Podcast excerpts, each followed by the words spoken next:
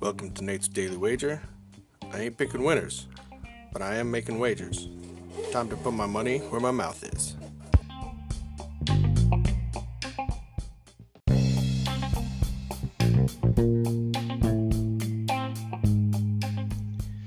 This is Nate's wager for November 5th, 2020. And uh, nice little win for us last night. Buffalo taking care of business, winning by 19, getting the cover. So we'll take it, take that money, run. Nice little action. And tonight we have uh, some Thursday night NFL action. Uh, now, not everybody on these teams is going to be a household name because uh, got a lot of second and third stringers having to start because of uh, injuries and COVID and whatnot. So,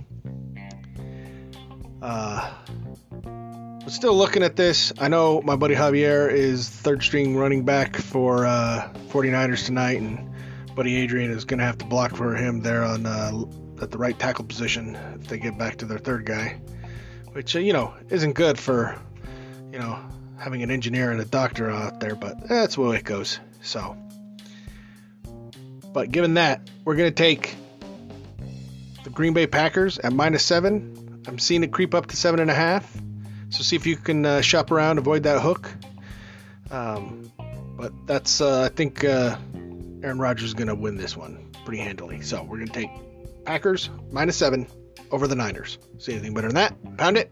That's my pick. I'm sticking to it.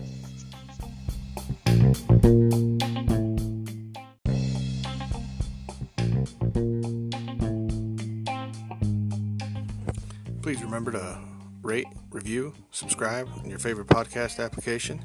Tell me how much I suck or how much money I'm making you.